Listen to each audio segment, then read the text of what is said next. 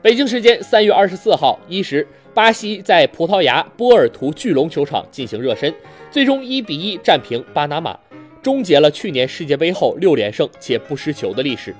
上半时，卡塞米罗助攻，AC 米兰东窗新援帕克塔打入了国家队处子球，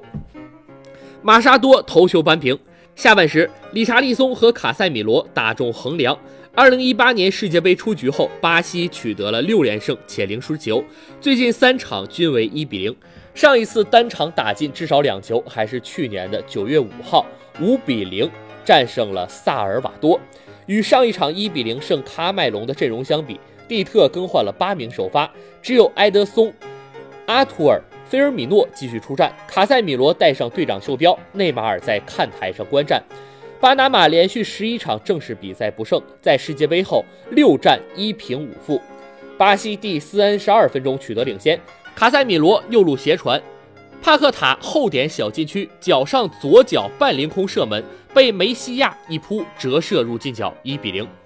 巴拿马四分钟后追平，理查利松放倒库珀被黄牌警告。埃里克·戴维斯中路开出任意球，中卫马沙多反越位成功，点球点头球吊射入左上角，一比一战平。巴拿马补时第五分钟险些上演绝杀，布莱克曼左路传中，内尔松前点距门前十米处推射击中边网，两队最终一比一握手言和。